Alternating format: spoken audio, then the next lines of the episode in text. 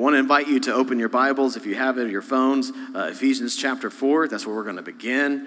Uh, you can pull out your sermon notes if you have them. If you don't have sermon notes, raise your hand, and someone will bring some sermon notes to you. And as you do that, I want to remind you of the first question that I asked you in this series, and that was what guides your life? That was the question we began with. What guides your life? Because everybody is guided by someone or something. And so we just really unpacked that question. And so for the past eight weeks, we've gone over eight different verses. Uh, and they're on the back of your sermon notes. So if you flip over the back of your sermon notes, you're going to see uh, eight verses. We're at the bottom. You'll see uh, today's verse that we're going to talk about, uh, Ephesians 5 1. But those eight verses, and the whole heart behind this series was that you would uh, study and to memorize those verses and use those verses in your life. And so I put a little bit of a, kind of an idea of when you may swing that sword and when the Holy Spirit, you may invite Him to swing that sword through you and in you. And so I hope that's uh, helpful for you. And I'm not going to test you on it, but I just hope that, um, and I pray that you do take this wholeheartedly and begin to speak and declare God's word in your life. One of the things, um, uh, as we're kind of transitioning into today's talk in Ephesians, uh, one of the things I was reminded of while spending some time with my kids on uh, vacation and extended time together, just us hanging out, was that they're really good imitators. And um, if you're a parent, um, then you know this is true. There are times that they imitate you and you're like, I'm so glad you imitate me. And then there are times that they imitate you and you're like, I wish I, I, need to reconsider what I'm doing and how I'm talking. And um, so I'm going to show you a, a, first photo. Well, this is uh, my youngest son, our youngest son, uh, Nathan. And uh, doesn't that look just like me? And so he, he comes out and he's got his glasses. He takes my glasses and he puts them on.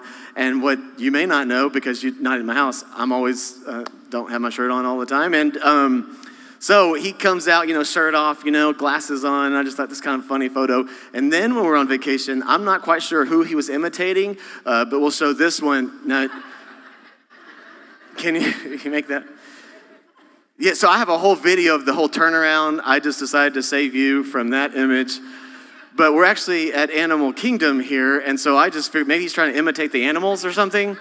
Uh, Adam going back into the wilderness. That's what I was trying to create. He's just a, a wild man, you know, for the Lord. I don't know. I was creating all kinds of possibilities in my mind. But um, I think about this, and, and, it goes in context to today that uh, children are natural imitators, and they often do just what they see their, their parents do, or other adults do, or siblings do. And this is the background to which Paul is going to write this letter and to Ephesus and this is the background to kind of what he's going to lean into in chapter 4, chapter 5, which we'll talk about. So we're going to begin chapter 4, uh, verse 17. Paul writes this to a church uh, in Ephesus. He says, So I tell you this. Now, I'm a big fan of like underlining and highlighting in the Bible, that kind of thing. So this is an important word. I tell you this, which we'll talk about in just a second. And insist on it in the Lord that you no longer live as Gentiles do. So he's going to say, Here's the this don't live like Gentiles do anymore in their in the futility of their thinking, which we'll unpack in just a second. So I'll put verse 14. We'll go backwards just a minute so we can see anytime you're reading the scripture, so I tell you this, or therefore, or but, or something kind of connecting the dot, I think it's important to go back and kind of read through what's he talking about. So I tell you this. So here's 14 through 15, kind of gives us an idea of what he's talking about in chapter 4, which he's really summarizing chapters 1, 2, and 3. But in chapter 4, verse 14, he says, Then we, notice key words, we, speaking to the church, we will no longer be infants, tossed in back and forth by waves and blown here and there by every wind of teaching and by the cunning and craftiness of people and their deceitful scheming. Instead, speaking the truth in love, we will grow to become in every respect. Now, this is the key phrase I want to kind of focus in on the mature body of him who is the head, that is Christ.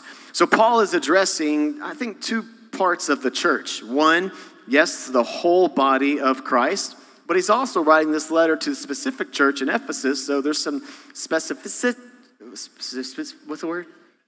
Specificity? Is that fine? Okay, good. Just drawing your attention in. I, I mispronunciated that on purpose. So, but um, so he's just saying there's specific believers that I want to focus this in on, and I think that's where he's kind of communicating to us today in how they're conducting themselves as a local body. So that's kind of the, the seat I want you to sit in today. That us at Brave would be willing to sit as the audience of this letter. How are we doing as a local body? Not looking at other local bodies, but, but how are we doing in the local body right here at Brave? And this is where Paul is addressing. And there's a tendency for Christians, and I think this is what he's trying to allude to. A tendency for Christians, for you and for me, oftentimes, is that we want to say things like this Hey, I'm just like you. And normally we say that because we're trying to maybe, you know, fit in or we don't want to be seen a little differently or we're trying to get some form of acceptance or approval maybe depending on the scenario that we're in. But you hear that, you know, language used often and uh, from even Christians, hey, I'm just like you. I'm no different. I'm just like you. Which Paul is making a case that the truth is a Christian is different. We're actually not just like the world. We're different, and that's the case that he's going to make. He says, We're a mature body. So go back to verse 17. So he writes, with that in mind, I tell you this insist on it in the Lord that you must no longer live as the Gentiles do in the futility of their thinking. So Paul is wanting these people to know there's a difference now that you have Christ inside of you. And since you know Christ, there's a difference in the way that we conduct ourselves, or there should be, or there ought to be a difference. And Paul is simply telling them since you have been saved, I expect you to live differently than the unsaved. So, saved people do live differently than unsaved, and we have to be okay with that reality, that truth, which what Paul is driving into. And at the heart of his letter to Ephesus, here's what he's really saying. And this is what he's pushing in on. And you know, Paul, you read some of his letters, you'll see he's never afraid to tell the truth, even when it kind of stings. He's simply saying, I expect there to be a difference in your life. As a local body, there is, there's got to be a difference with how you conduct yourselves in life, in the world around you, and especially in the local body with one another. I expect there to be some changes in your life. Which kind of goes back to where we started in the, the video you saw just a minute ago about rooted. Uh, next week, going to launch into a series um, we're going to do for four, maybe five weeks. We'll go into a series called Rooted. And it felt really like an impression from the Holy Spirit that the Lord was saying and calling you and calling me as a local body that somewhere between August and December, He was calling us in that six month, five month season to call us into getting rooted. And I, I, I, could preach on that because I was so filled with what he said over the break and felt like he was just calling us, calling you to get rooted. This is a season to get rooted. Why? Because he wants to see you grow. It's a calling to grow.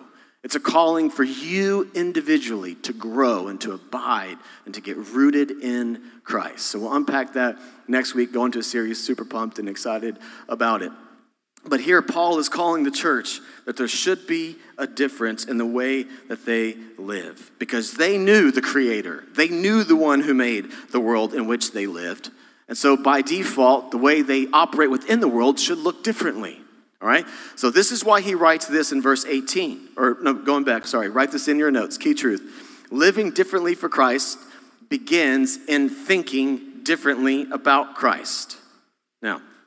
It all begins in the mind, begins in thinking differently. Because repentance, when a, uh, a sinner repents and turns to God, gives their lives to God, we know that the first step is to repent, which simply means to change the way you think.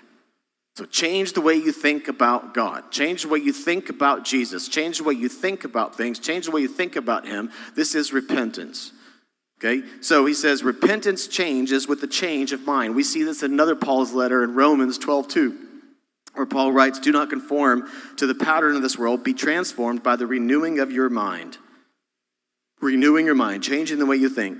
Then you'll be able to test and approve what God's will is his good, pleasing, and perfect will. So when a person is saved, who guides their life changes. This is Paul's point. I'm driving this in today. We've got to catch this. Paul says the thinking of the unsaved person, notice he says, is futile. The word futile, if you look it up, means useless. So I want you to go tell your friends who don't know Christ, your thoughts are useless, you know. This is what Paul would say.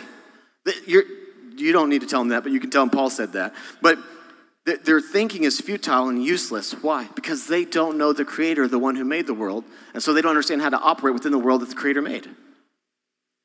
So he's pushing on this. Your thinking should change. The way you think about life, the way you think about purchasing, the way you think about loving, the way you think about forgiving, the way you think about things should completely change because Christ is now living inside of you. That's his whole push. Living differently for Christ begins thinking differently about Christ. Verse 18, he pushes on. He says, They are darkened in their understanding. Notice the, the language he's using. Their understanding, their thought life is darkened. They don't think the way you think. And separated from the life of God.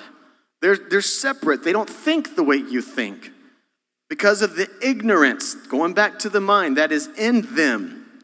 There's ignorance in their minds because they don't have Christ inside of them, but you do. This is his push is due to the hardening of their hearts. Having lost all sensitivity, they've given themselves over to sensuality so as to indulge in every kind of impurity, and they are full of greed. And then in verse 20, he makes it clear that this is not the way a believer or Christ follower should live. He says in verse 20, that, however, is not the way of life that you learned.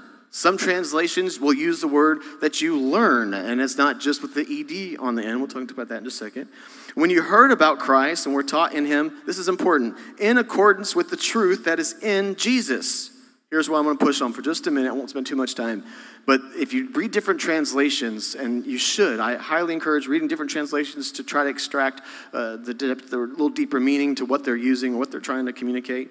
There's a learned Christ, this is what the, he says here, but I don't think that's gives real full understanding because we also continue to learn about Christ. In other words, it's not that you can ever learn Christ and then you're done. We're always learning Christ and growing in Christ. So it just kind of depends on what translation you use. I would say it's more important to remember, though, that they learned about Christ and they're still learning Christ. It's one thing to say, you know, I got to know Jesus. It's another thing to say, I'm continuing to get to know Jesus. This is what Paul is trying to help them understand. How do we know that? Because the phrasing, in accordance with the truth that's in Jesus. And Jesus is the way, the truth, and the life. So the more we get to know Christ, the more we get to know who he is, the more truth gets revealed inside of us, and the more we grow in our faith. It's a continuation process. Write this into your notes with that in mind. The better we understand the Word of God, the better we understand the Son of God. I use the word understand there because I want you to understand I'm not saying the more, the, the more you know the Word of God, the more saved, the more Christian you are. That's not what I'm saying. I'm saying the Word of God reveals the Son of God. So the more you understand the Word of God, the more you understand the Son of God. The Word and the acknowledgement of Son. If you want to get to know Christ, the best thing you can do is get to know the Word of God. And then you get to know the Son of God. That's how He gets revealed to us. Verse 22, Paul continues. He says, You were taught with regard to your former way of life to put on your to put off your old self which is being corrupted by its deceitful desires to be made new in the attitude of your minds he's still with this whole mind thing this whole thinking and to put on the new self created to be like god in true righteousness and holiness I mean, I think sometimes I just flew through that verse and you're like, what is it? This Think about what he just said. It's so powerful. He says, the way that you think, your attitude, right, that determines your altitude. You've heard that, but it says like your attitude, the way you think should be completely transformed. And you put on this new self, this new way of thinking, which is now, this is just wrap your head when he's saying, now it's created to be like God. Like you're on your process to become, you're in a process to become like Him. And this is his push and it's deep inside. He's saying this is so important. I read this phrasing that physically we are what you ever heard that phrase? You are what you eat. I don't know where we get that from. You are what you eat, you know. Spiritually, we are what we think. This is why we spend time in God's word. But if you go back into the series and at the very beginning, I'm going to put three words up because these are important to go back to. It's not just knowing God's word, it's speaking God's word that makes all the difference. We see that we're transformed by the renewing of our mind. It's But listen to me, this is so important. You got to grab this. It's not just the knowledge of the word, it's the declaration, it's the utterance, it's the spoken word. Three uh, words in Greek that we unpacked the very beginning graphe, the written word. That's the book. And that's important because it starts there. You got to get to know the book. But then there's the logos, the meaning of the word. That's when you begin to study the word of God and then you get meaning from it. But this is the third step that so many people miss, and I've seen so many people miss, I've missed, that we just forget that it's so important, the whole point of this whole series, which is why I thought, gosh, we got to come back to this whole thing. It's the spoken word, it's the rhema, it's the spoken word that makes the difference, which is the word that Paul writes in Ephesians chapter 6 when he talks about the sword of the Spirit. It's the spoken word. And when you speak God's word over your life or in your life, the Holy Spirit uses his weapon called the sword to go to work in your heart in order to make you like him. So if you don't speak it, he doesn't swing it. And if he doesn't swing it, you don't become more like him. All you have is useless knowledge. You have knowledge of him, but it's not doing anything. Do you see how important it is? Not that you memorize scripture so you can go and tell everybody, look at me, I know how to quote scripture, so you can just spat off scripture verses to people. No, it's not a contest. It's allowing the Holy Spirit to go to work in your life. So, taking verses and then saying those verses, not even just memorizing them for memory's sake, but taking those verses and then utilizing those verses in situations in your life all throughout the day where you need to anchor in. You need the Holy Spirit to go to work in your life to make you more like Him. Amen.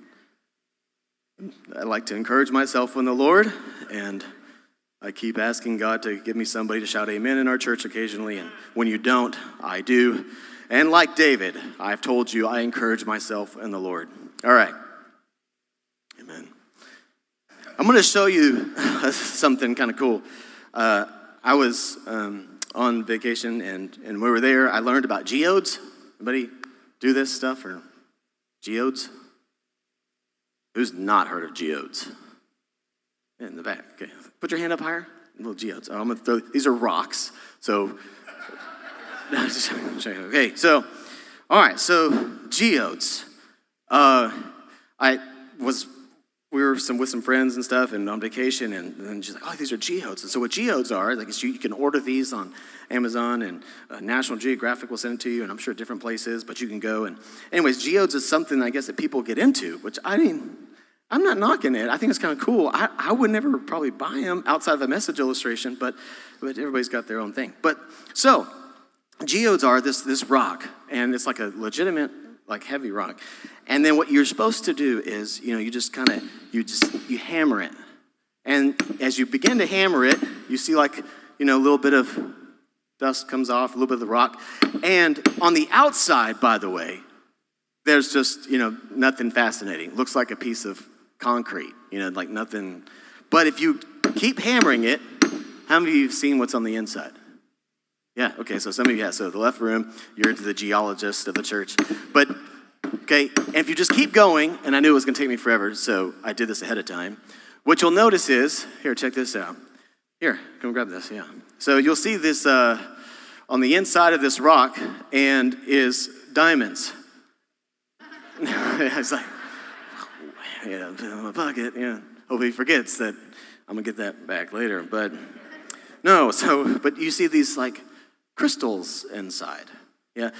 And I, you know, maybe there's different colors. I'm not quite sure exactly the, the kind of level of these, but there's so many. I got like a, a box of them. But inside, you start to get these crystals, and it kind of takes on a new beauty or a new look, and you kind of see on the inside. And I, and I just saw that happening. And when they were doing these ge- geodes and uh, breaking these rocks, I thought, man, that's exactly what the Lord is doing to me. That's what he's been doing to me for a really long time. He just like chips at us over and over and over again, and it doesn't feel good always. And man, it takes a long time to start to break apart. For some of us, we're really, really hard hearted, and we're just like, no, no, no. And he just keeps going until we are reflecting his glorious image. And what Paul is telling this church at Ephesus, the people, it's not just like an organization, there's people. He's saying, you know, you started off this way. But now that you know Christ, he goes to work on your life. And there should be changes. And if you notice up here, change is happening right now every time I make a hit. It's no longer the same that it was. And, and for some, for some, and this is going to go into even next week, week, you just remove yourself from his hand so you don't get touched anymore. And he's saying that should never be the Christian. You are different, always being formed into his image until one day you will be just like him. Now, how many of you would say you got a long way to go? Amen. Right? Mean, we got a long way to go. There's not one of us is like, nah, I'm a little further along than you. No, we are got a long way to go. And Paul is pushing on, but there should be some changes. I should see some changes. And, and the change, this is so important, begins in your thinking. Notice he doesn't say in your action. Watch this. So, one of the things we do is we say, hey, we should go to church because that's what, you know, that's an action. You go to church. I'd say no. No, no, no. That's not the first step to learning about Christ. It's to change your thinking about why you go. It, it shifts everything. No, I don't go to church because it makes me a better Christian. No, I, I've changed the way I think about why I go. And so, why do I go? Why do I make, you know, being a part of groups? Why do I make serving a part of things? Why do I make giving a part of things a part of my life? Why do I do this? Because my thinking has changed. And so, every part of my life has changed. This is what Paul is grabbing a hold of. And then he concludes this thought from Ephesians chapter 4, and you go into chapter 5, verse 1. And this is ultimately, he kind of summarizes it with this statement. If, Paul could summarize Ephesians chapter 4, just memorize Ephesians 5 1. If you just memorize Ephesians 5 1, you got the whole chapter 4 of Ephesians. He says, Follow God's example, therefore, as dearly loved children the word follow simply means to mimic or imitate, and I'll put it into the NLT version, which uses the word imitate. Imitate God, therefore, in everything you do, because you are his dear children. And I read that verse this week, and you ever read a verse and feel like someone slapped you? Has that ever happened? Okay, I, I believe that God, He's not like an abusive dad or nothing. No, no, but occasionally just a little love tap in your face. I, you know, you ever given your kid a love tap? I don't love tap them in the face, but I do like to get my finger right under the armpit. You ever done that? And you just, hmm. You know? Anybody ever like me, parent like that sometimes? You feel the wrath if you don't be quiet. All right.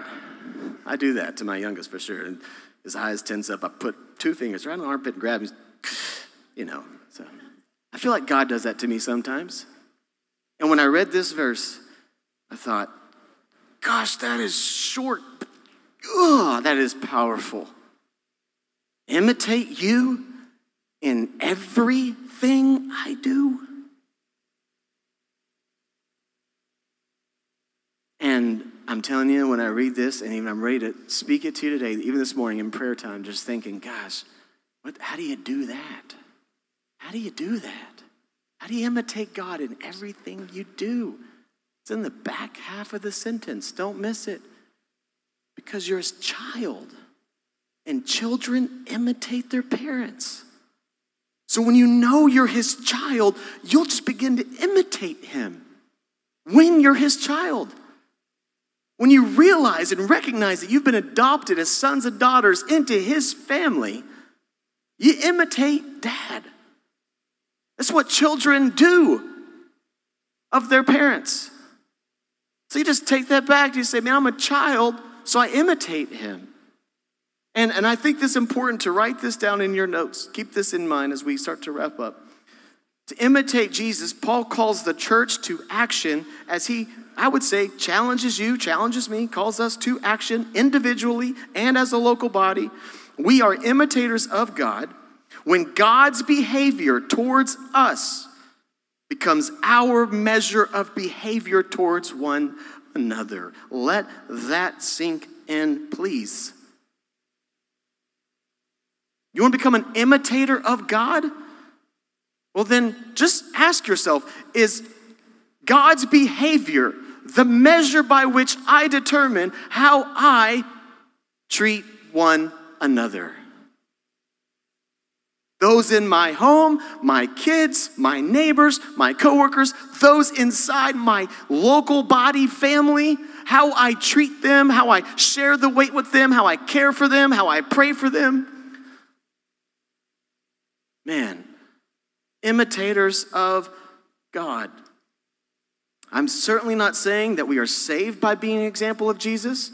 No, the goal is not to mimic Jesus just to be saved. No, no, no. When we are saved by his grace, we simply make the choice to believe he was who he said he was, and that he is God, and that he was sent by the Father to die for you and for me, and that he still lives and one day will come back to bring those home to all eternity. It's true.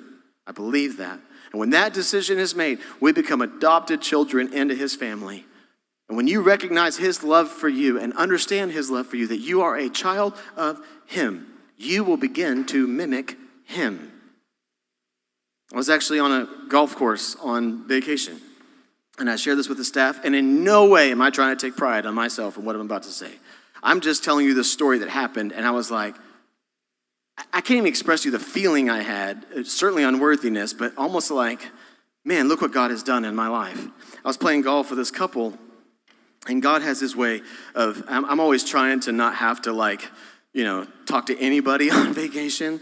Uh, I'm just, I'm very introverted, and so I'm like, just leave me alone. But I was on a golf course, and I was by myself, and then my biggest fear as a golfer is when they put pair me up with people, you know, because they're like, oh, you're paired up. And I'm like, oh, help them just be terrible at golf, please. So, you know.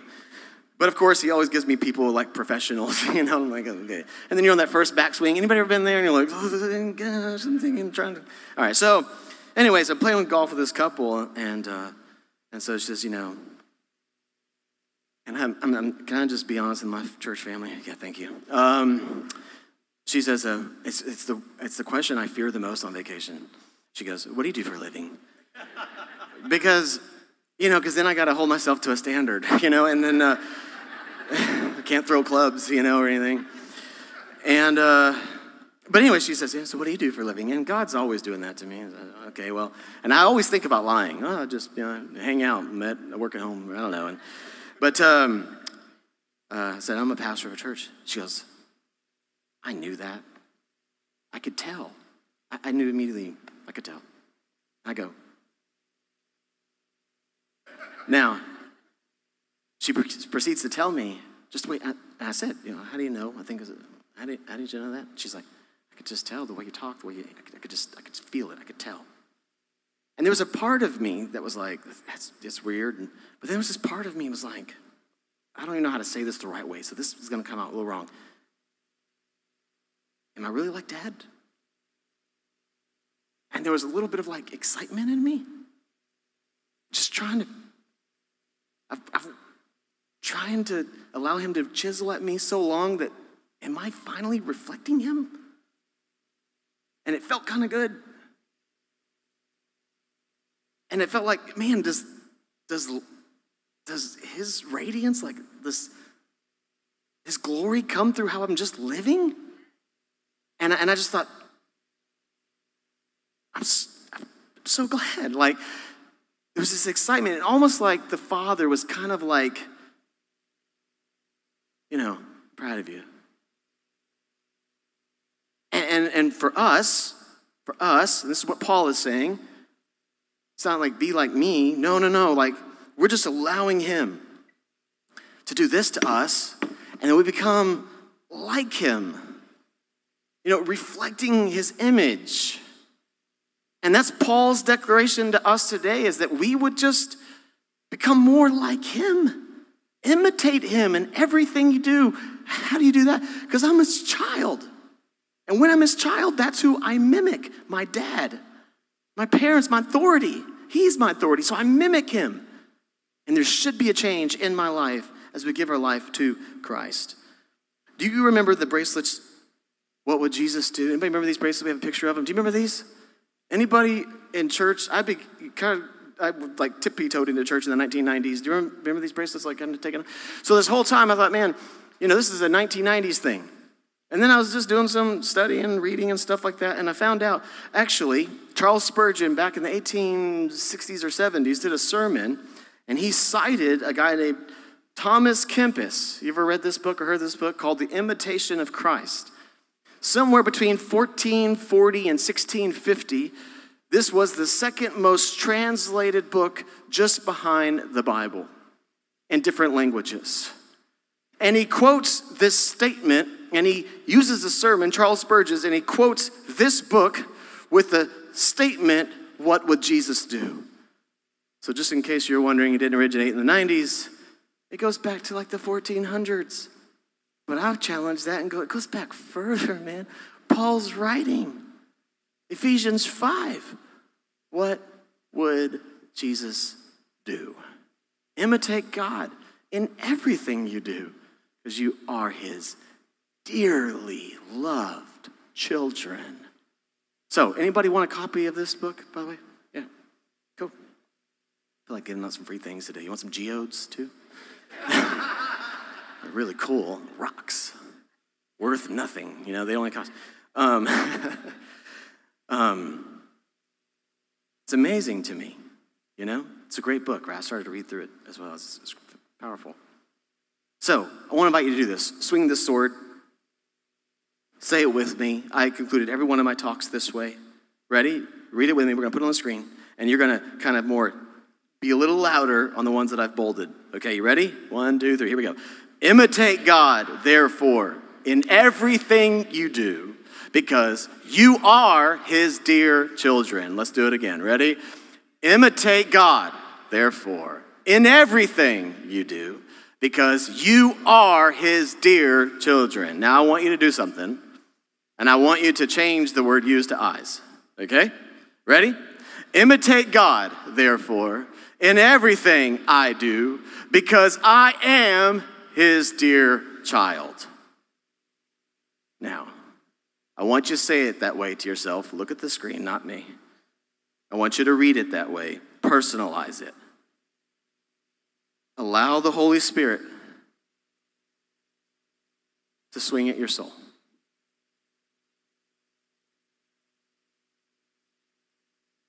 Anybody feel challenged? Right here. Anybody else feel challenged at all? Goodness. Imitate God in everything I do. I am his dearly loved child. Do you know what I've done? I'm his dearly loved child. And somehow, when you start to wrap your head around the fact that you are his dearly loved child, man, he grabs a hold of your heart. And there's no one else that I would rather imitate than him. When I begin to realize, and I hope this for you, when you begin to realize you are his dearly loved child. It's a powerful thing to understand. It's so important. Here's my prayer today as we begin to close out, and the band, you can come forward, that you would anchor into this truth. Listen to me. As a Christian, as a person, if you are a person and you said, God 100% is the Savior of the world, if you're a person that says, I believe that Jesus was telling the truth when he said, I have come to pay for the sins of humanity, and one day I will return to bring you home with me for all eternity. I am your master. I am the rabbi. I'm the teacher. I'm God. Like, if you believe that He's the way, the truth, and the life, if you believe that, if you've said, yep, that is me, absolutely, as you embrace that truth, I'm telling you, it'll lead you to imitate Him in every area of your life.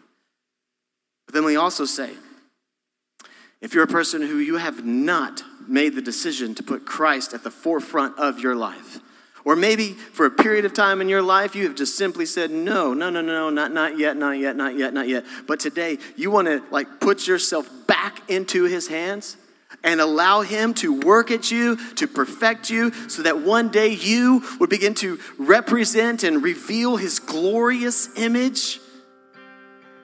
I just want you to know that there's nothing you could do in your entire life to separate yourself from his love for you. He welcomes that back in open arms to perfect you, to create you, to make you into his glorious image. And let me just, little quick final thought on that, especially for those of you who maybe never taken Christ as a Savior or you don't understand what it means to be saved. You hear the term saved or salvation, you're like, I'm not even sure what that is. No one would say, that's a pretty rock. Gosh, that's so beautiful. Look at it, you know? I just think this is a picture of what sin did. Prior to sin, Beautiful. Made in the perfect image of God. No greed, no shame, no sickness, no death, no jealousy, no envy. Perfect human beings. Then sin comes in and it covers who we were created to be. No longer beautiful now we're like messed up and got a lot of struggles and issues and battles we face. But God made a way for us to be restored back into this beautiful thing that sin tried to destroy. And He took the sins of you and me and put them on a cross so that we could be made perfect again in heaven one day with Him for all eternity, perfect humans, back into His glorious image. And the best news in the world today is you don't have to wait. Paul didn't say, create to be like God. One day when you get to heaven, he says, you can be like Him today. That process begins today. And for some of you, it's a decision you need to make today. Don't wait until He comes. Today, it's like, I want to be put back into your hands. I want to be created to be like you. Amen. And the secret of all of that is just understanding that you're his dearly loved child. You are his dearly loved child. And I encourage you, imagine with me for just a minute if you began to imitate him. Dads, think about how you could imitate him as a dad with your own children. How are you doing? Imitating him as a father, imitating him as a husband to his bride. Wives, it's the same. It's like, how do you imitate him and the way you love your spouse, the way you care for your children? If you have a job, how do you imitate him about your day at work? Do you just like do the bare minimum, you know? Because that's how Jesus worked on the cross, just kind of give his bare minimum, you know? Do you imitate him at work, like giving your best to your job? You know, I mean, just think about that. And forgiveness or how you neighbor, how you befriend people, just 1990s, you know, or 1470s or even before. What would Jesus do?